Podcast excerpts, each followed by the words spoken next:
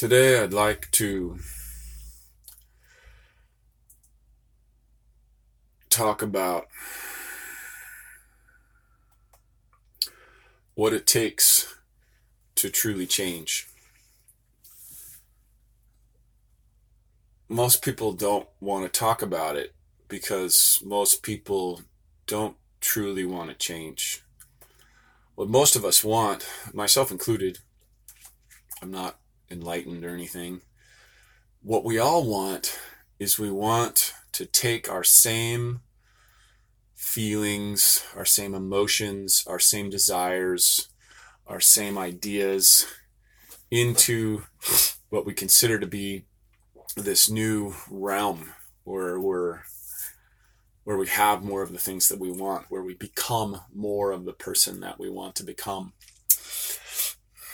But in reality, the only way to truly change yourself or anyone else is to go through a death process. Now, death, you know, it's the it's the big issue with humans. We're all aware of our own death, and we have ten thousand different ways that we deal with it, with many different religions and many different ideas and philosophies and politics and communities. But most of us who seek any type of change are unwilling to go through the death cycle to get there. The painful truth is is that if you want to truly change for good in a way that's going to potentially yield what you want the change in being or the change in circumstance that you want. If you want to become a billionaire, or if you want to become a po- political leader, or if you want an amazing relationship, or if you want an outstanding sex life, if you want optimum health, whatever it is, you have to die. And that's the thing that you can actually begin to get better at. Being willing to face death is the beginning of true transformation. Now, when I say death, I don't mean physical dying, because you can have a religious belief in which you see that death is not the end and believe that when you die, you're going to change and go to another plane or, you know, go to heaven or being reincarnated or whatever your particular flavor is. That's not death. True death comes from facing annihilation. So that means facing zero. So if you practice facing annihilation, facing the point at which sort of in the in the fantasy genre they would there would be sort of monsters that would take your soul and, and extinguish it. So if you're willing to face or if you practice being willing to face extinction annihilation total dissolution then you'll be better able to make the true changes in your life that will accomplish what you are seeking. So really that's the core of this talk is that in order to have a true change, and it really doesn't matter how small the change is, the more you practice being okay with total annihilation, and that may mean um, letting go of your family, letting go of that which you hold most dear. The stories throughout the ages are filled with stories of which you have to let go that which you hold most precious in order to save the world or save your humanity or save the community or save life.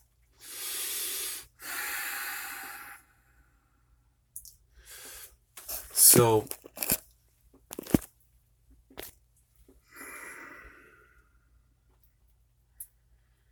practice facing total annihilation. You were facing an annihilation of your identity.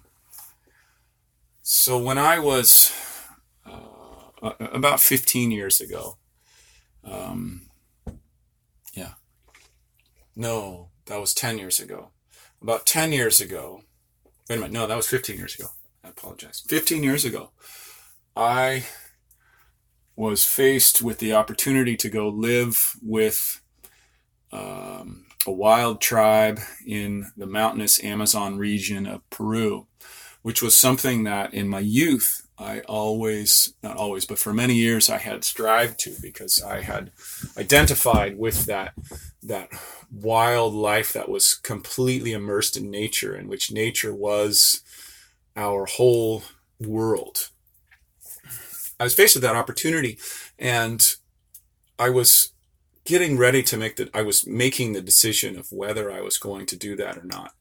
And something up in, inside of me welled up because I knew in my intuition and in my deep insight that if I went into that forest, my goal was to stay there for at least six months, at least a seasonal change, if not a year, six months to a year, a full solar cycle, or at least half a solar cycle. If I did that, I knew deep down inside that me, as I knew myself with my likes and my preferences and my desires and all the things that I wanted to do, that person was going to die in that forest and somebody else was going to come out.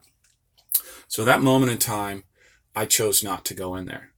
Now, I'm not saying that that was the wrong choice. I'm just saying that I wasn't willing to die and I had more that I wanted to do in this identity, in this identity that had the preferences, that still wanted to have kids, that still wanted to um, uh, you know, have a career, uh, still wanted to surf the world, still wanted to have some of the youthful desires that still lived inside of me.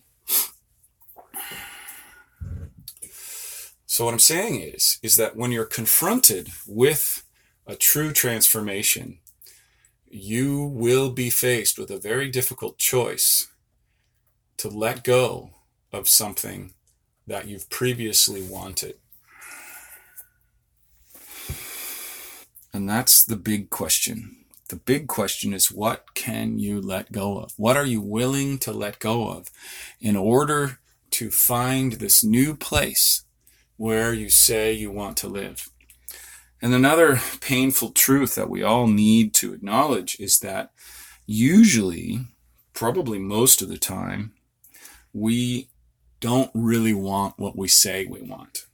We're addicted to the conversation about going and getting what we want because that makes us feel consistent in who we know ourselves to be, even if that's a painful place. The pain is a surface level pain that covers up a deep sense of security in knowing who we are it's much more painful to let go of who you know yourself to be than to experience the surface level emotional pain of staying where you are. Most people never get past that point. So if you truly want to create a new life that is fundamentally new, not just window dressing upon the existing life, but actually is a deep fundamental transformation, which will get you, you know, uh, the presidency or uh, which will get you the wealth uh, at the high, high level that you desire, or will get you the freedom to accomplish um, your deepest desires of um, transcendence, or your deepest desires of adventure, or your deepest desires of love and connection, or sexual fulfillment any of those things, if they're lacking in your current life, you will have to undergo some sort of death process, which fundamentally involves letting go of something that you're holding on to. Now, that doesn't have to happen overnight. You just have to start meditating on that death, on that release. You have to completely let go. Now, this is an important, important conversation to have right now because in our, you know, we are earthlings. We are bound to the earth, whether, I don't care what all the religious contexts say. You are an earthling. I am an earthling. We are creatures that came out of this beautiful blue marble. Inside of that blue marble, we are bound to the blue marble cycles and we are bound to the cycles of the solar system in relationship to this marble. So, one of the biggest cycles that we face is the spiral uh, of the sun around the earth and the seasonal flow. Um, and an, an interesting, cool way that I like to think about it is it's not it's not a circle it's uh, a spiral because we're literally catapulting out into space in a circular pattern. So if you think about it, it's like a like a, a vortex or a tornado. So nature mimics itself all over the place. So you're spiraling through space. So you you kind of return to the same place, but it's a totally different place, a little farther out, just in the similar sort of feeling of the earthboundness of it. So right now, is today is um, the 23rd. And the 21st is when the days stopped getting shorter. And then the days will really start lengthening on the, uh, no, today's the 24th. Sorry. Today's the 24th. The days will start lengthening tomorrow. Tomorrow is the birth of the sun. Tomorrow is the birth of the light.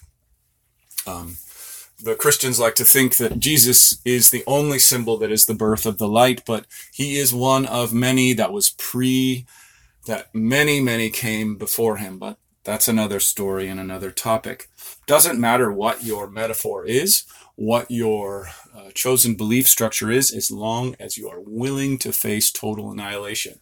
Um, if you want to believe in heaven, that's fine. Believe in heaven, but also practice letting it all go practice letting go of everything and facing total annihilation. And then if you get if you get to heaven, you're so much more ready for it. So this is the time to confront the demons that you're holding on to, to dig deeper. You know, don't get hammered. Don't go unconscious. Um, I fall prey to that almost every holidays, but I've just begin to just begun or I'm I'm no that's not true. I'm I'm in the final stages of purging the negative uh, narcissistic relationships from my life. So I now finally have the space to actually dig deep into this personal transformation, which occurs in this time of the year, which is possible. It doesn't necessarily occur. It's possible. Um, what'll happen for many people is it'll mutate into a dark form. So what happens is, is people who are unwilling to make that, to dig deep and to see what they need to let go of at this time of year, they will carry that into the new light place, and then they will go completely dark and literally dive into a dark space in order to, in order to hold on to all of those things that they're unwilling to let go of. So now is the time to really see. It's a very powerful time to see and let go of all of those things that are in your space right now that are blocking you. And it looks like confronting death.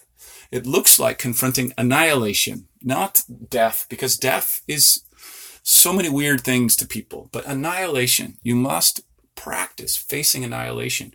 And one of the ways to practice facing annihilation is to simply list out things you're attached to that you're willing to begin the process of letting go. Just start. When you put something on paper, something alchemical happens in your brain. It takes it out of your brain and into a work of art or a structure or a system or a business practice. Those are all the same things you're creating in the world. Once you start creating in the world with those things that you're transcending and moving from and to, then that has, you know, statistically with studies that they've done, very simple studies that they've done, you you're 90 plus percent more likely to accomplish your goals if you simply write down what you are have been unwilling to let go of up to this point.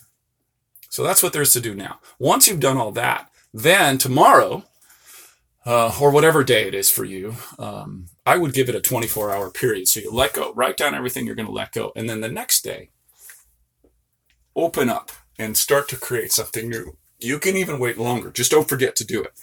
Because if you let go and then you don't have anything that you're running towards, you'll kind of go in this amorphous place, which you can get lost, which is kind of dangerous. It's like um, the the bardo, the place between worlds. You don't want to stay in the bardo. You need to get out of the bardo. The bardo has its own seduction. It kind of wants to put you to sleep. So you want to not be in that sleep state. You want to wake up. Um, so you may need people to help you. Um, that brings me to the, I'd like to close on this. Don't try to do these things alone. Throughout history, throughout time, there are reasons that the archetype of the sage, of the mentor, of the master are persistent, that they don't go away. We all need that in our life. We all have to have entities outside ourselves that hold space for us when we go in. You know, nobody goes into, well, a few people do, but they're very uh, reckless. Ayahuasca ceremonies or iboga ceremonies or, or deep, deep transformational work without a guide. So when you're doing this, this is deep transformational work. You need a guide. It doesn't have to be a professional. It just has to be someone that has made some transcendent progress in the realms that you're seeking or has a, a way of being that uh, has transcended towards from something to something that you admire um, that you know can hold space. Uh, they're few and far between, um, but I, I suspect the not I suspect I, I, truly believe, and this is a superstition of mine. I'll, I'll, fully acknowledge that that you know when the student is ready, the teacher will come. I complained for years after I got rid of my old after I transcended my old teachers that I couldn't find a new one, and it took me uh, a number of crises to find a new one. And he came in a form that I was completely not expecting. Um, so, but I was ready. I was ready to start letting that part of myself die that I was holding on to and to embrace something new. So, good luck.